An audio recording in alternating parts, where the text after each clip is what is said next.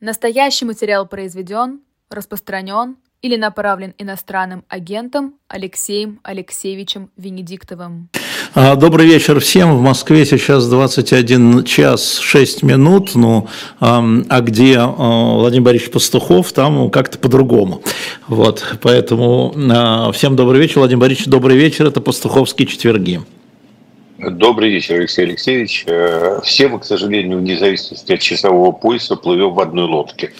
Так, обязательно ткнуть мордой. Значит, я хочу сделать, объяв... Значит, я хочу сделать объявление. Завтра на «Живом гвозде» утреннего разворота не будет, потому что завтра Александр Плющев и Таня Фельгенгауэр, они год в эфире, и мы ему ступаем этот брекфист. Саша меня предупредил, что они выйдут. Мы решили снять а, этот эфир для того, чтобы не разрывать аудиторию, но Максим Курников и Ира Баблоян будут в 17 по Москве в слух и эхо, поэтому мы как-то так собираемся. Значит, как обычно, Владимир Борисович, мы а, начнем с разминки.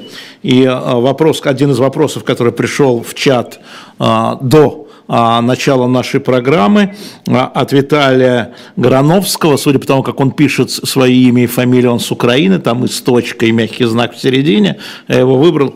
Кто, кроме председателя СИ, с вашей точки зрения, может повлиять на Путина? Еще остались какие-то силы, которые могут повлиять на него вообще.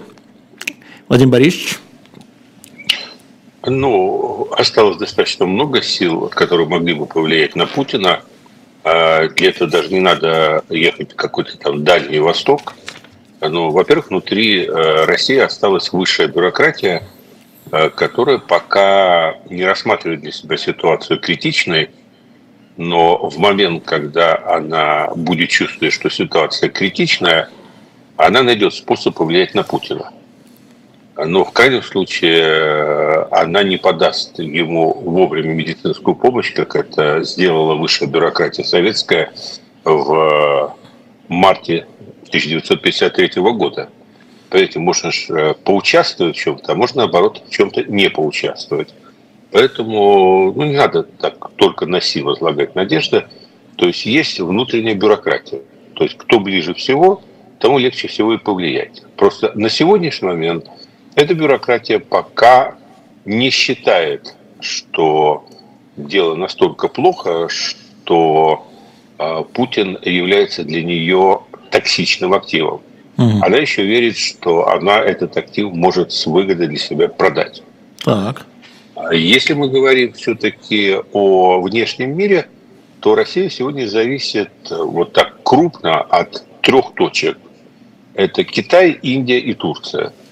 Потому что именно эти три точки являются главными покупателями, все-таки преимущественными российских нефтепродуктов, ну и вообще как бы носителей, которые довольно легко компенсировали потерю европейского рынка и позволили, насколько я понимаю, России сегодня продавать нефти ну, практически близко к а, историческим рекордам. Так вот, если изменится позиция этих трех стран, то вечер перестанет быть э, томным и радостным. Угу. И тогда, конечно, придется иначе смотреть на перспективы этой войны. Так что кроме Си есть еще, безусловно, его индийский коллега, и есть Эрдоган, которому сейчас просто немного не до того. У него свои выборы, свои проблемы и свои землетрясения. А, но если он выплывет из всего этого, то он вернется на сцену.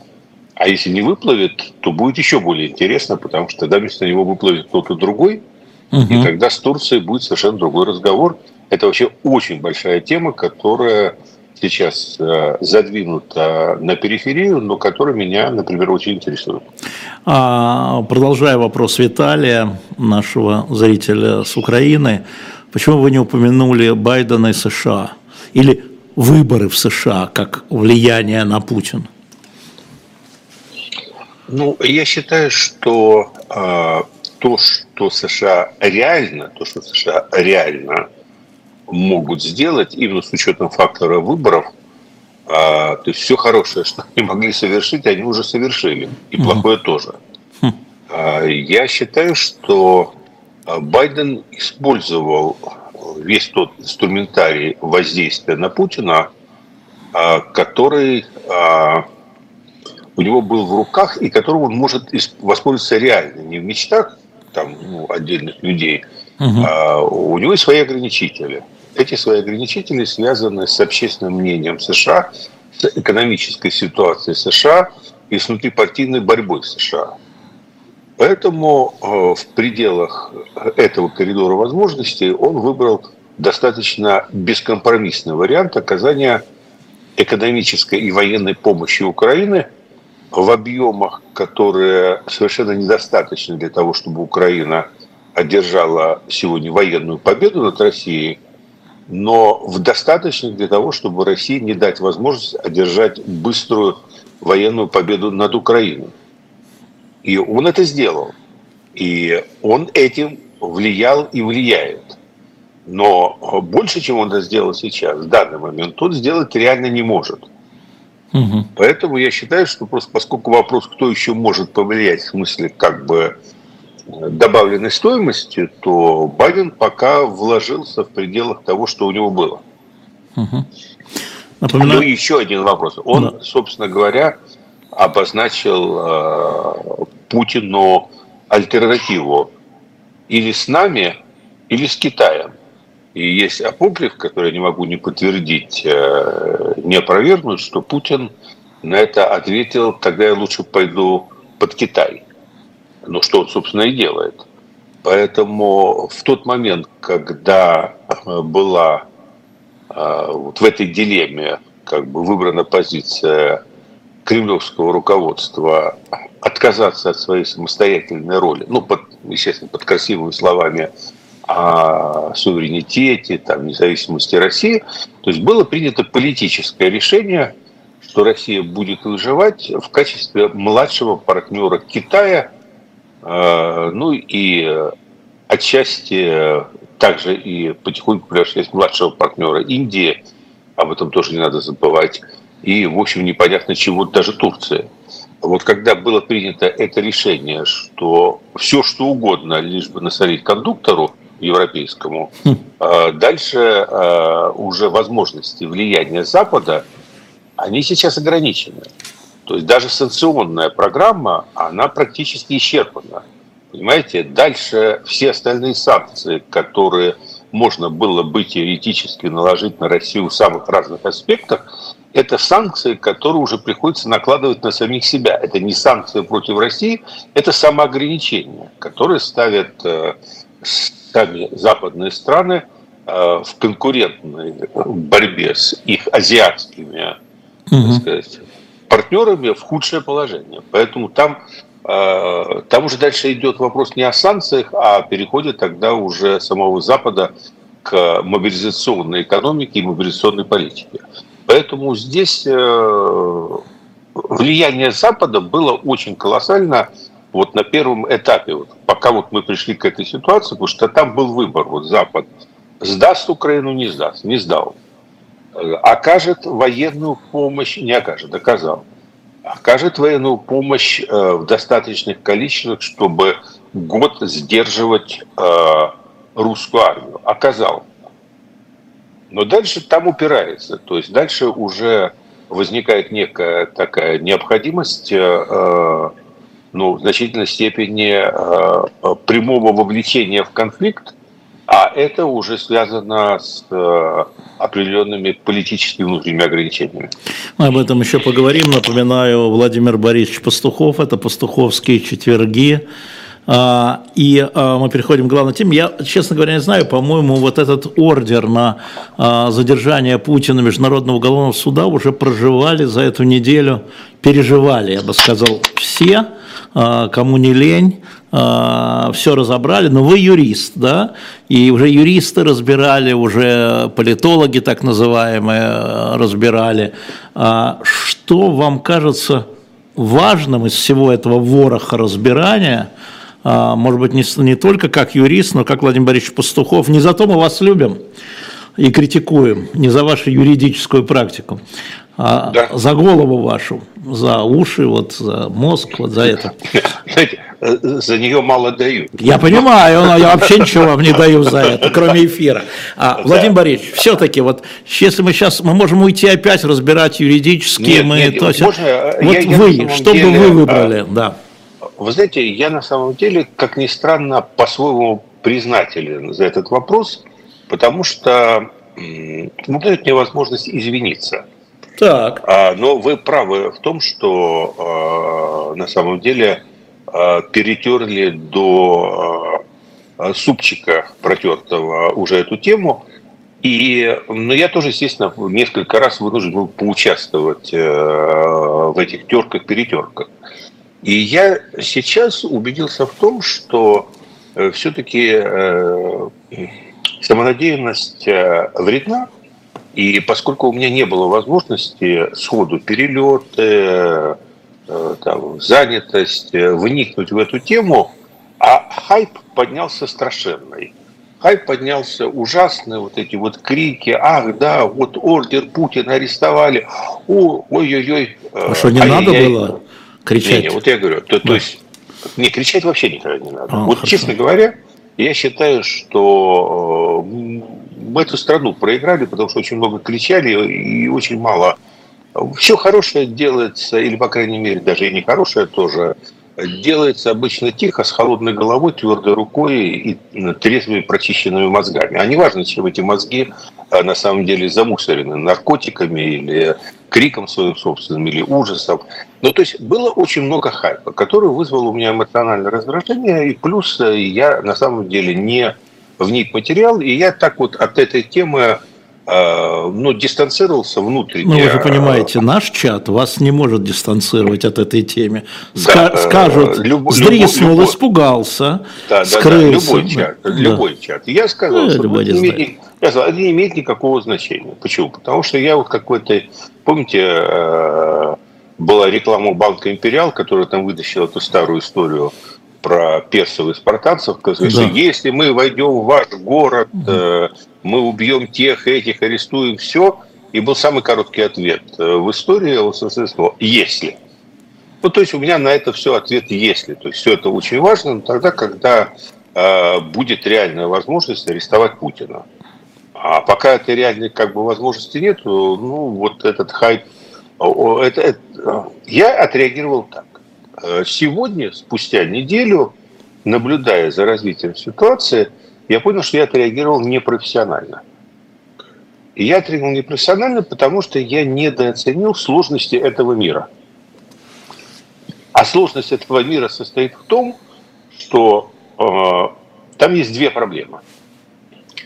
Первая проблема в том, что, э, как ни парадоксально, это решение, оно помимо хайповой своей составляющей, имеет весьма практическую и неприятную составляющую для Кремля, так как э, в юрисдикции Международного уголовного суда находятся не только так называемые враждебные страны, э, но на которых э, Кремлю как бы очень все равно.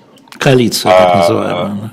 Да, а есть и многие очень страны, на которые Кремлю не плевать, позиция которых для него важна, а из которых Кремль собирается сколотить свою ось, то есть свой альянс. И э, куда, ну, даже чисто теоретически, он, может быть, и не приедет, но где вопрос о том, приедет или не приедет, он обсуждается. Ну, например, ЮАР, то есть страна, где будет происходить там очередное заседание БРИКС. А, она отослала приглашение Путину. Опять, это как с Индонезией. То есть приедет, не приедет, второй вопрос. Есть формальное приглашение. То есть теоретически Путину, а, может быть, и нужно показаться, продемонстрировать, что он а, лидер второго мира. А как показаться? А вот ЮАР как раз признают юрисдикцию Международного уголовного суда. То есть дальше получается, что ЮАР нужно сейчас э, как бы оправдываться. Она начинает э, писать такие странные письма, что да, она признает, то есть, то есть она, не, она не написала, что нет, вы знаете, решение абсурдное, э, мы этот ваш суд посылаем далеким в Гагу. Теоретически познавательным да, маршрутом, и вот мы с Путиным дружим, вот это был бы хороший такой приятный ответ, конечно, сказали, вот у нас есть действующее приглашение, Россия наш партнер по БРИКСу, мы его приглашаем и даем гарантии полной неприкосновенности Путина. Вот если был бы такой ответ, это было бы очень, э, как сказали бы в одной ближневосточной стране, кошерно. Угу. Но там получился очень некошерный ответ. Понимаете? Потому что ответ получился такой – что да, мы подтверждаем, что мы признаем юрисдикцию Международного уголовного суда, но мы сейчас ведем консультации по поводу нашего приглашения. Ну, то есть, э, я скажу, э, это закончится тем, что по понятиям он туда не поедет. Потому что ему ни да, ни нет не скажут. Но дадут понять, что, в общем, лучше от греха подальше, ну, пусть э, Мишустин приезжает пусть Мишустин нам споет. Угу. А, поэтому а, получается, что это работает. То есть, как, как это ни парадоксально, это не как божья роса. Потому что это, а, тем не менее, оказалась мера, которая, как вы правильно заметили, юридическая, это никто не отменял. И эта юридическая мера ставит очень многие страны в сложное положение, именно как раз те страны, которые, на которые Москва рассчитывает как на потенциальных союзников. Смотрите, Владимир Борисович, вы сказали важную вещь, что это ставит в сложное положение не Путина и Российскую Федерацию, а эти страны. Именно Бразилию, эти страны, конечно. Бразилию еще, ЮАР. Да, да, а, да, понимаете, а это означает, что это ну, как бы отскоком, оно бьет по вот этой вот политике, даже ее пиар составляющую, я уже не говорю даже о содержании, то есть это бьет по вот этой возможности пропагандистской говорить о том, что вы смотрите, как весь мир сплотился в едином антиамериканском порыве. Вот знаете, а у, у нас же в июне э, саммит Россия-Африка в Москве, э, в Петербурге, если мне не изменяет память. Вот мы посмотрим, кто приедет из лидеров Африки. Ну, это не так, как это бы, не дискомфортно. Так? Да, да. Нет, это не так дискомфортно, потому что они же не приедут его в Москве арестовывать. А вот если бы этот саммит там происходил, условно говоря, уже э, в каком-нибудь Египте, там условно, да. Э, вот, э, возникали бы те же самые проблемы. То есть мы говорим, почему на самом деле западные санкции ну, не действуют. Ну, потому что мы забыли о том, что мир расколот на самом деле. А, как-то очень быстро забыли вообще всю историю СССР. Санкционный режим, санкционный режим. Вот, а, вся жизнь Советского Союза от момента рождения до момента распада это был такой один сплошной санкционный режим. Просто никто не знал, что он санкционный, и все считали его нормальным. Ну да, и после Афганистана был. А, да, это понимаете, то есть там он, он иногда были послабления, были потепления, был даже свой ленд-лист, когда это было нужно – но в общем и целом там были секторальные станции, ну, персональных не надо было вводить, и так никого не выпускали практически. Сами. А, сами, да. А, но иногда там периодически по 40-50 человек а, отправляли соцзагранработников обратно на историческую родину, когда нужно было. Ну и после Афганистана, после... То есть, в принципе, а, но Советский Союз же выживал. Как он выживал?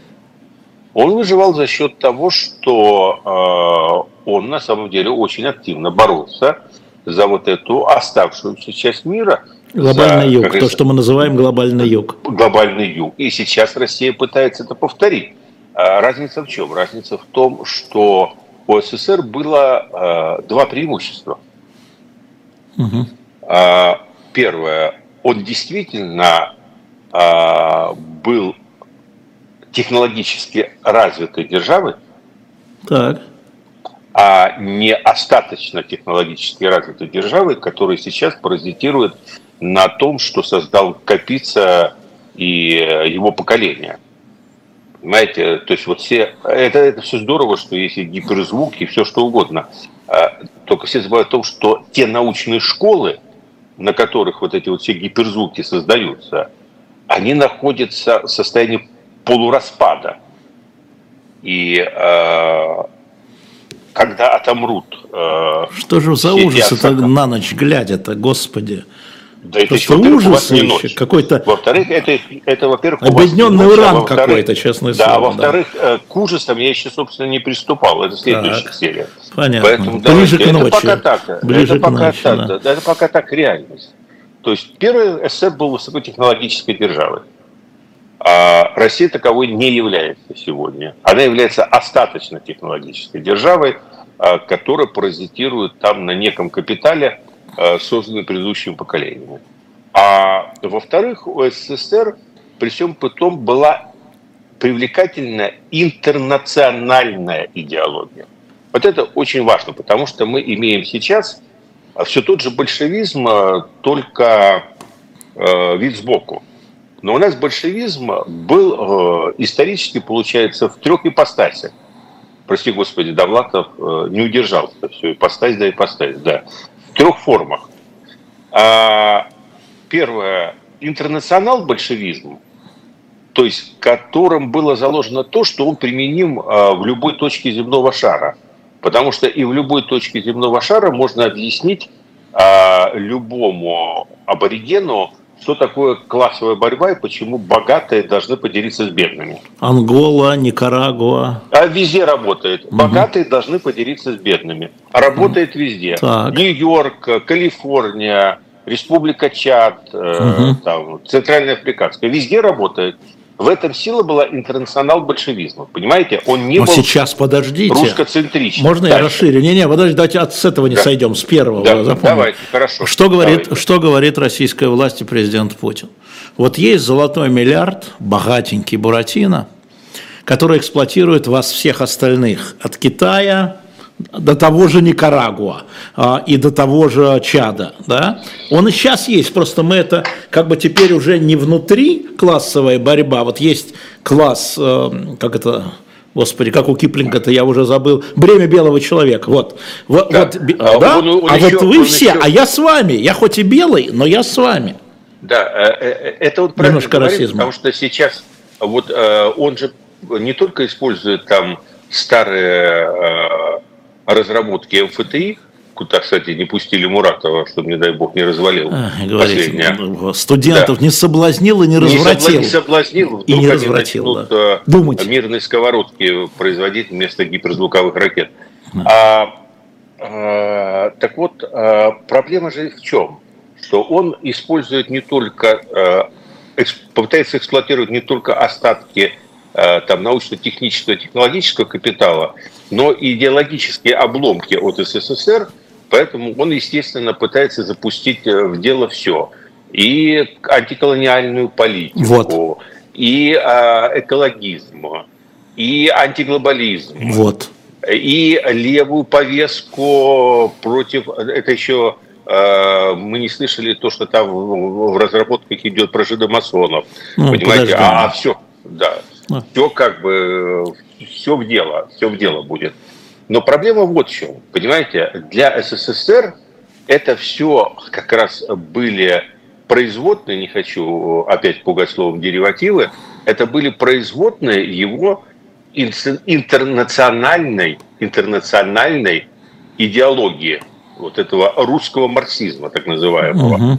И там э, была какая слово? Вот э, почему они имели право это говорить? Потому что они же не за себя вот. Они за новое человечество. И он за не за себя. трудящийся класс. И он не за а себя. Здесь, а он нет, он за себя, он, а он за, за русский себя. мир. В этом вся а, проблема. Угу. Противоречие. Понял. в чем? Какая официальная идеология Кремля?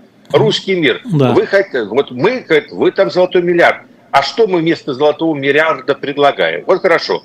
Против кого? Понятно. Мы против золотого миллиарда. Объединимся. Мы против золотого миллиарда. Объединимся. Объединимся. Дальше. Раньше мы как объединялись? Мы объединялись в единой человечности, трудящейся. Там. Да. Слушайте, не надо говорить, что это бред, но тем не менее, любой миф, он работает, э, значит, работающий бред – это все равно э, оружие. А сейчас мы говорим, давайте объединимся против золотого миллиарда, чтобы что? Вот как вы любите говорить. Чтобы что? А чтобы поставить на это место русский мир. Русский мир на место Африканцы, русский да. мир на место восточноевропейцы, русский мест на место Балтии, русский не мир работает. на место Казахстана. Так не, не работает. Так не работает. Так не работает. Да, всемирное человеческое общежитие у нас не получается тогда. У нас есть отдельно да. русский мир.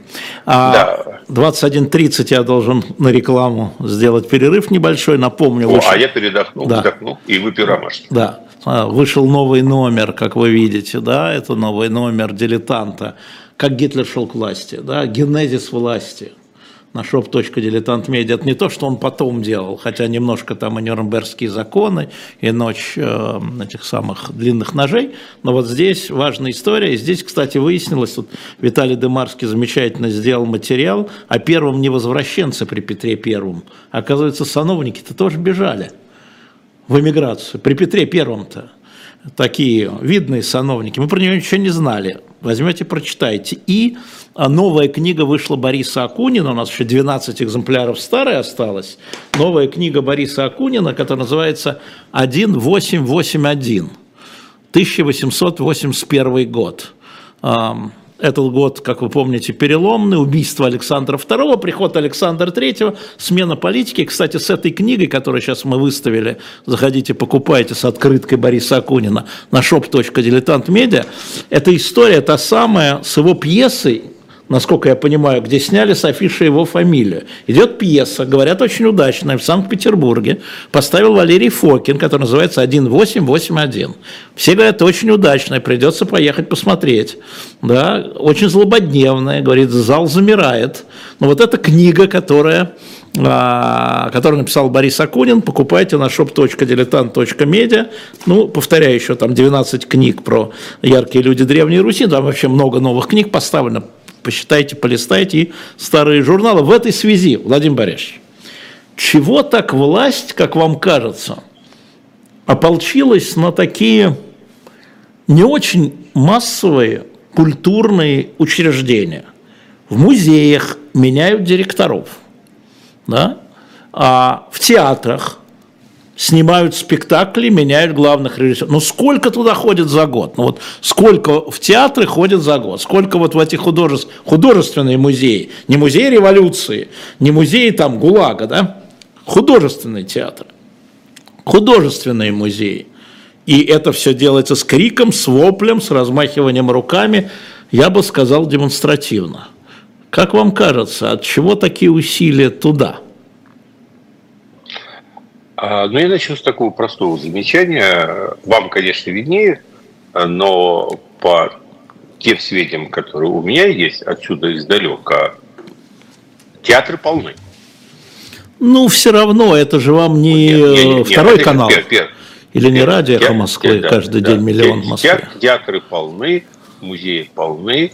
А, вообще представление о том, что культурная жизнь в России там умерла, замерла, она пошла, потекла по советскому руслу.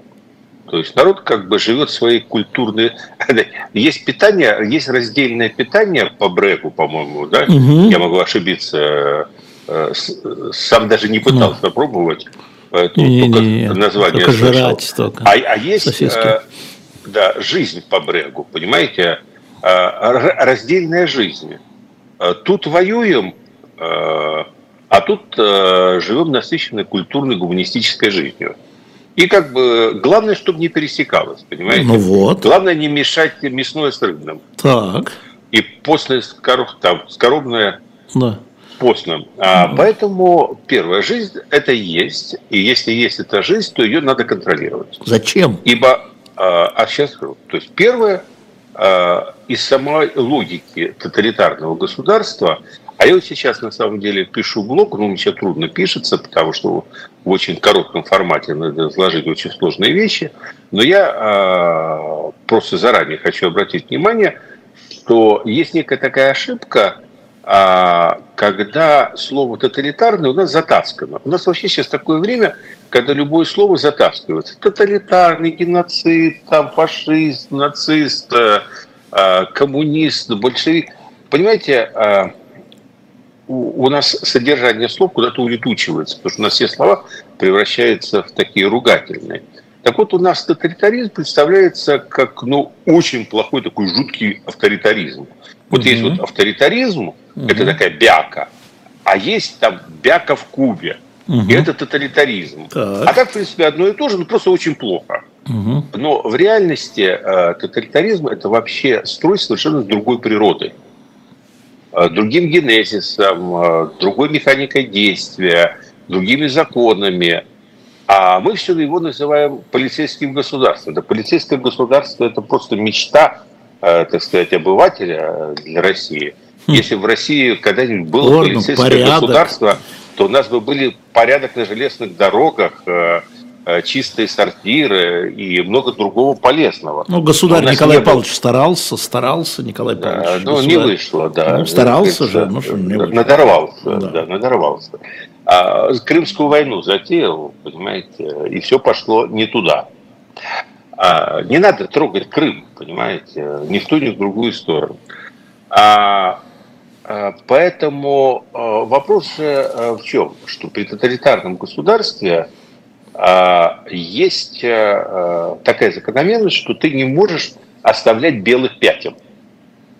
Значимые они, незначимые. То есть принцип тоталитарного государства именно в холизме, в том, что а, должно быть постоянно вот эта целостность атмосферы насилия. Mm. У тебя не может быть, что у тебя а, вот везде, там на первом, как говорите, на первой кнопке насилие, на второй кнопке насилие, на четвертой, пятой, шестой кнопке насилие, а тут театр, там ходит каких-то 100 тысяч в год, а бог с ним, ну мы здесь оставим. Mm-hmm. Почему? Потому что тоталитарная система, если в ней это как чулок, натянутый на глобус. Извините, пожалуйста, не хочу сказать Что-то у вас а, тут какие-то эротические сегодня. Ты, да. Так кажись-то какая, понимаете? Не говорите. А, вот там дырочку оставишь, и, и оттуда поползет. Поэтому mm. не, не может быть ни одной... То есть любую дыру необходимо штопать, потому что принцип натяжение такое в этой системе, что любая микрощель, микродырка, любая не за, Теперь, поскольку сейчас этот режим тоталитарный находится в процессе становления, то есть ну, процесс, мы понимаем, что это процесс. Это процесс, да, Движение. это процесс становления. Да. То есть он, а, он как бы а, довольно свежачок такой, потому что там, условно говоря, мы возьмем там знакомые вот уже там мне во время 60-е, 70-е там годы, прошлое. Но это уже такой стабильный, устоявший тоталитарный режим. Он себе уже даже может что-нибудь там позволить, там, э, не расстрелять какого-нибудь Солженицына, а выпихнуть его за границу. Ну, там, новый мир какой-нибудь. Новый мир, да, какой-нибудь. Все. А, а, а вот Таганку. когда это все идет, ну, условно говоря, там у нас на дворе сейчас какой-нибудь 29-й, 29-й, 32-й, то есть еще э, ну, нет убийства Кирова, где-то вот вот это все только, только натягивается. Ой. А, не обязательно, кого-нибудь другого убьют, а, не обязательно Кирова. А, поэтому, а, понимаете, здесь сейчас очень важно им все дыры закрыть. Чтобы им что? очень важно, а, чтобы вот это вот не ползла ткань, чтобы нигде не образовывалась вот эта точка, из которой все может а, полосочка может такая пойти, понимаете? Вот чтобы Поэтому они э, потихоньку стараются... Почему я говорю, что то, что... Вы, просили вы ужасы на ночь. Ну да. Вот я вам сейчас ужасы скажу. Давайте. То есть э, я, э, когда попадаешь в эту колею вот уже формирующегося тоталитарного общества, вот я не вижу никаких внутренних тормозов, которые бы позволили бы при...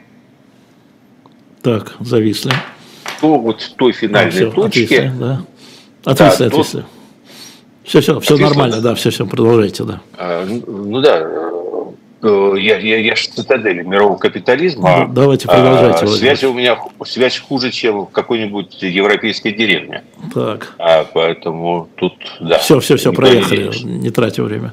Да. А, поэтому, понимаете, а, они сейчас, а, мы сейчас сдвигаемся сожалению, к формату общественно-политической жизни, который с каждым днем будет становиться только жестче. И уже даже не только потому, что будет внешняя потребность, типа вот сопротивление растет, поэтому надо... Да не будет никакого сопротивления.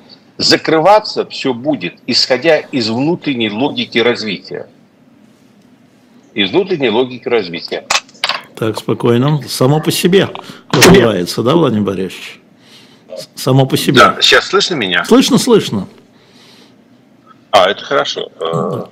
А, поэтому э, как бы э, следующий э, пункт, который как бы здесь важен, это пирамидальная структура массового сознания. О, это очень сложно, Владимир Борисович. А я вам сейчас объясню. Это а вы объясните, просто. да, по-моему, очень сложно. А почему? Потому что на самом деле люди, которые не ходят в театр, тем не менее не живут на Луне. Эти люди слушают Первый канал, конечно, но кроме Первого канала они слушают музыку, неважно.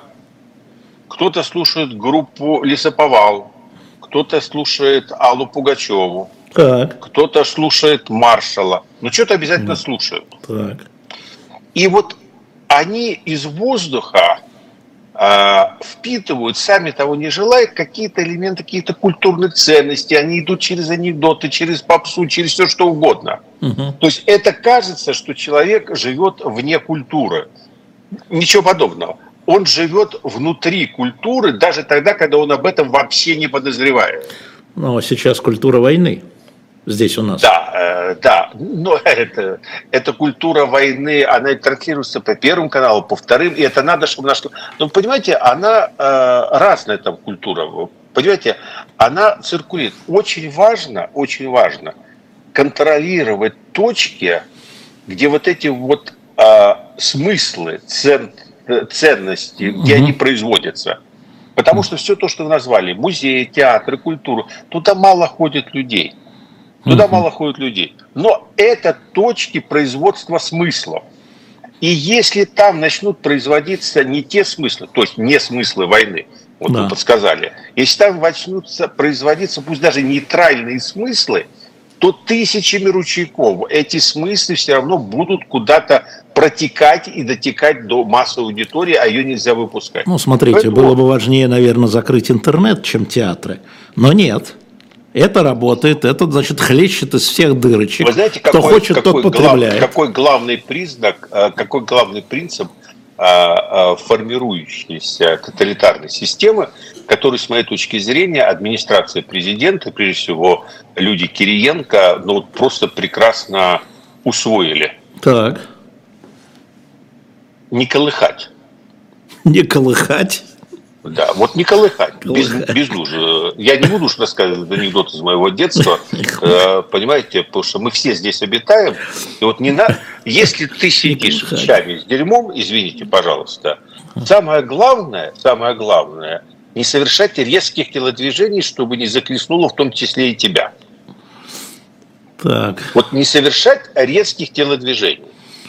Поэтому... Куда, куда, уж, куда уж резче-то после 24 вот. февраля? Какие еще резкие это, движения а, нужно это, было это, совершать? Не, очень много. Да. 24 февраля это то резкое движение и мобилизация. То есть периодически они совершаются, но к ним готовятся, э, соответственно, затыкают рты и уши в этот момент. Все. А вот так вот, что такое отключить интернет? Вы же ударите не по там, десятку, сотни, ну, хорошо, сто тысяч, 200, миллиону подписчиков «Живого гвоздя», там, угу. Ходорковский лайф, э, популярная политика и так далее. Вы ударите по человеку Яндекса. Так. В интернете... Но ради святой цели можно и Яндекс проживать. Цель а нет, свят... вот тут, э, вот, да. тут, а вот тут, а этого они не простят. Ага. А, а сколько там людей, а сколько там людей в провинции зарабатывает Э, на этом интернете свою маленькую денежку, а. Э, часто преступную. А. Ну да. Да. А, а, а наркотики у нас распространяются. Ну, не надо вот этого нам подбрасывать, как говорил а, Николай а, Сергеевич. Нет, они не, не подбрасывают, они сами разбрасывают. Мы Слушайте, с гневом интернет вошел, интернет вошел в жизнь. Его не так просто выключить, э, не предоставив адекватную замену. Над заменой они трудятся, не покладая рук, денно и ночно. Да. Когда будет готово и когда созреет, ну, уверяю вас, рука не дрогнет. Но пока не готовы. Если чего-то в этой стране не выключают, то это не из человеколюбия, а из-за отсутствия э, пока что нормального опыта вырубания рубильника. Понятно. Как Нап... научится выключить. Напоминаю, Владимир Борисович Пастухов, это Пастуховские четверги. Вот хочу взять вопрос из чата от Мурада Курбанова. Он пишет, первый раз пишу вам, хотя слушаю уже лет 10, вам респект. Привет из Харькова. А если можно вопрос задать, то я спрошу про репарации. Это реальность или мираж? Ну, тут он спрашивает про сроки и формы, но это к шаманам, а вот это реальность или мираж, это уже к вам. Значит, э, Мураду мы, ответьте. Не, мы, мы не знаем, чем закончится эта война. Но рано или поздно она закончится. А, опираясь на исторический опыт, человечество не знает, э, в общем, такого прецедента, чтобы такого масштаба война столь откровенной агрессии, которая ставит своей целью ну, войну с э, практически всем западным миром, чтобы она закончилась э, победой агрессора. То есть, опираясь на аналогию, я думаю, что э, эта война будет многоэтапной, посередине у нее могут быть разные промежуточные решения, я этого не исключаю, но в конечном счете, с моей точки зрения, эта война закончится поражением России. Владимир Борисович, если вопрос эта, война законч... если эта война закончится поражением в России, то? как и после любого поражения, вопрос о репарациях будет совершенно естественным вопросом. И для меня тут только есть один вопрос.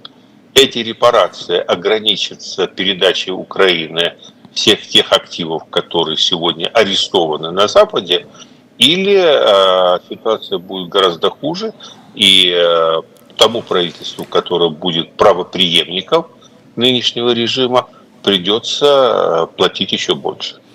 Но, то есть, э, поражение в такой войне и репарация вещи настолько взаимосвязаны, что делить одно от другого невозможно.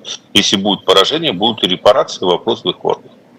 Ну, а цифры были названы, они разные. По-моему, сегодня Еврокомиссия говорит о том, что там суммарно для всего восстановления нужно 300, на сегодняшний день Украине 383 миллиарда, а Всемирный банк, а, Мировой банк а, давал цифру 411 миллиардов, но это не только, это включая вот восстановление, раз, ну, вот все, под ключ, что называется. Эта сумма вам кажется подъемной? Ну, насколько я понимаю, у России активов всего было арестовано и запасов как раз где-то на 300-350 миллиардов долларов. Ну, там и а, частные вот. есть а, а, аресты, там не ну, только... Ну, плюс частные лица, нет, ну это я сейчас говорю именно российские, плюс частные лица, но я думаю, что вообще оптимальный вариант для России в этой ситуации, если уже арестованная сумма покроет эти расходы, и они пойдут на восстановление всего того ужаса, который российская агрессия сотворила с Украиной. Ну вот Мурат э, Владимир Борисович вам ответил свое видение. Мы возвращаемся, собственно, к нашему вопросу. А наш вопрос был по, напомню, по ордеру на арест. Вы сказали пункт первый. А, искали их всего будет Да, три. я готов. Да, я давайте. сказал, два. А, два, Значит, два, пункт, да, давайте. Пункт, пер, да, да, пункт первый я сказал, что оказалось, что штучка не только теоретическая, не только хайповая, но и практическая, которая создает неудобства во внешней политике Кремля и неловкости в отношениях с а, союзниками потенциальными. А вторая практическая штука, состоит в том, что, в общем, это решение оно наводит на очень существенную проблему. И эта существенная проблема состоит в том, что она указывает на наличие такого серьезного пробела э, в международной системе защиты э, мира и порядка, потому что действительно, что получается? А, мы все понимаем, что агрессия одного государства против другого – это некое э, гигантское глобальное преступление, которое как бы суммарно, как зонтик, собирает все остальные преступления под собой, и, в принципе, не о чем было бы говорить. Одновременно получается, что привлечь лиц, виновных в агрессии, э, вот непосредственно к ответственности э, до того, как они оказались в руках правосудия какой-либо конкретной страны, не так просто. Угу. Потому что э, получается, что у нас есть только Международный уголовный суд, но чтобы он мог привлечь за агрессию, необходимо, чтобы обе стороны конфликта были участниками э, соответствующего да. соглашения, а ни Россия, ни Украина таковыми не являются, и поэтому, собственно, и возник вот этот вот странный ход. Теперь я его понял, я его сразу даже не понял, честно скажу. Опять-таки, потому что я не вникал в ситуацию, не, не все можно.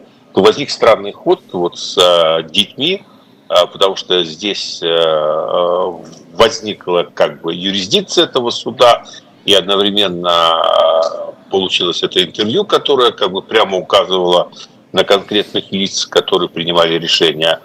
А вот, но на самом деле, если говорить честно, то а, поскольку я сейчас не говорю о том, что в России все происходящее не воспринимается как преступление, а воспринимается как а, Божья благодать. Угу. Не я судья, так сказать, но поскольку я живу за периметром, то я говорю о том, как это воспринимается всем окружающим миром. Когда я говорю всем окружающим миром, я включаю даже э, старшего дядю Си, который угу. в своем мирном плане предложил, э, условно говоря, 9 замечательных пунктов, которые так нравятся э, Кремлю, и один вот, в виде той ложки дегтя, которая испортила всю бочку китайского меда. А это признание территориальной целостности, нерушимости границ и, и все остальное. Всегда понимаете? говорили, ничего нового.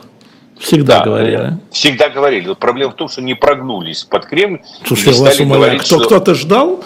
Были такие политологи, да, которые думают, вот сейчас СИП отгнется. Да, ну, да, я вас умоляю. Да, да, Слушайте, ну я вас да. умоляю. Ну, давай, ну, я просто к тому, э, сейчас мы говорим о том, что... Сами придумываем, мире, сами опровергаем. Ну, да, мы, мы во всем мире совершенное России рассматривается как преступление против международного права, как агрессия, как самая острая и, соответственно, наиболее осуждаемая форма нарушения международного права.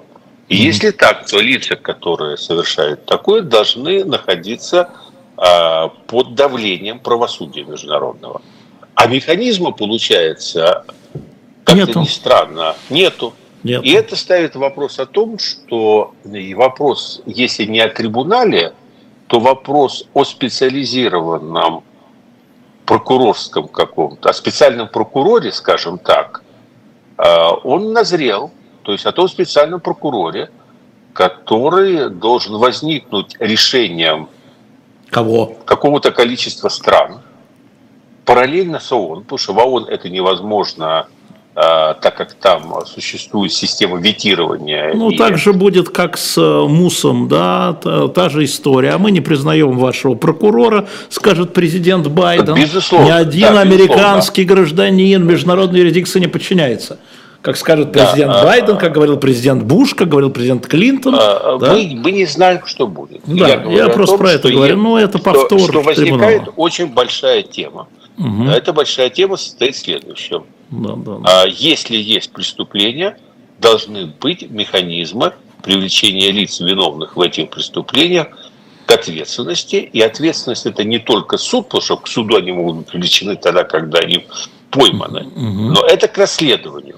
Соответственно, вопрос о создании механизма расследования, в том числе и с полномочиями э, крайними э, арестовывать этих лиц в тех юрисдикциях, которые признают компетенцию этого органа. То есть я думаю, к чему это все, что это ящик Пандоры, который, тем не менее, очень грамотным, вот недаром французская школа права, по-моему, французский судья, очень грамотно э, как бы в МУСе вскрыли, замок с ящика Пандоры сбили. Так. Сама по себе эта мера, она вроде как бы пока не то, не все, и создает только неудобства, но наводит на мысль. И угу. дальше эта мысль уже будет преследовать э, общественное мнение неотступно, пока с моей точки зрения, ну если это все не накроется медным тазом раньше, Ого. не материализуется Ого. в виде специального органа какого-то, ну, вы знаете, который вот, будет... Ой, Владимир Борисович, вы сейчас запели, запели песню, которую пел Киев, и который настаивал, чтобы был специальный трибунал. Они я настаивали. Не, не, они наста... я... Нет, спец. Они говорили слово спец. Именно потому, а, что. Я, я против слова трибунал. А, хорошо. Спец, ну... а я против. А я. А, то есть, если убрать слово трибунал, сказать, что это специальный прокурор, то я готов спеть. Э, Прокурор-то чего?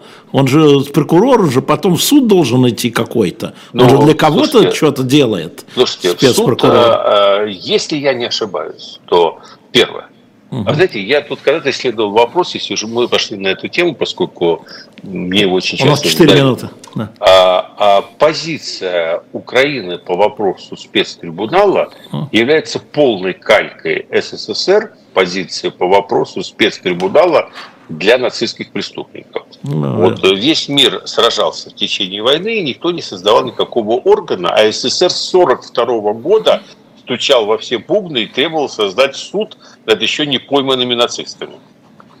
Дальше. А, идя навстречу, а, создавали специальные соглашения, договаривались, оговаривали принципы, в том числе и принцип того, что пойманные военные преступники должны будут судиться на территории тех стран, а, где они совершали основные свои преступления, а не на территории тех стран, к юрисдикции которых они принадлежат. Все это оговаривалось. Но сам трибунал, сам трибунал, он возник уже в мае 45 года, вот все эти были соглашения, то есть тогда, когда я всегда противник того, чтобы судить воздух. Понимаете, это слишком серьезная мера. А вот расследовать, иметь полномочия, задерживать, это вещи другие. И это можно делать сейчас, не откладывая это в долгий ящик. И куда передавать? Ну, задержали. И? А, ну, будет разговор. Слушайте, для всего э, недаром юристы получают большую зарплату. Слушайте, будет поставлена задача, ну, под большую зарплату ну. разработают механизм. Поверьте мне, желающих будет больше, О, чем достаточно. Желающих будет больше, чем трибуналов, это совершенно да. точно, да. Это даже нет никаких сомнений по этому поводу. Но опять возвращаясь, заканчивая с Мурадом, да, а, речь идет о репарациях, а, речь идет о восстановлении и э, выплате издержек. А, вы, э, правильно я вас понял, что вы считаете, что основой и базой возможных возможных репараций является конфискация вот этих золотовалютных резервов и прочих российских активов на 300 миллиардов долларов.